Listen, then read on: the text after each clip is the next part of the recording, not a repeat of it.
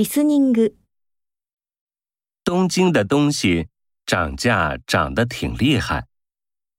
以前一百八十日元的面包，现在涨到三百三十日元一个了。是啊，现在全世界的物价都在涨。前几天我去北京吃了一餐寿司，花了一千多人民币呢。从前 可没这么贵。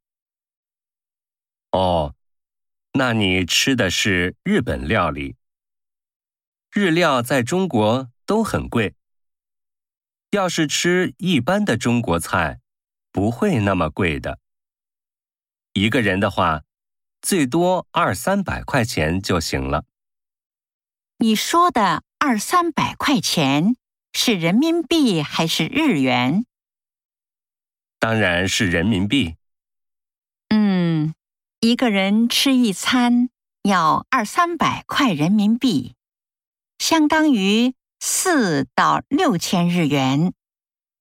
哟，那还是不算便宜啊。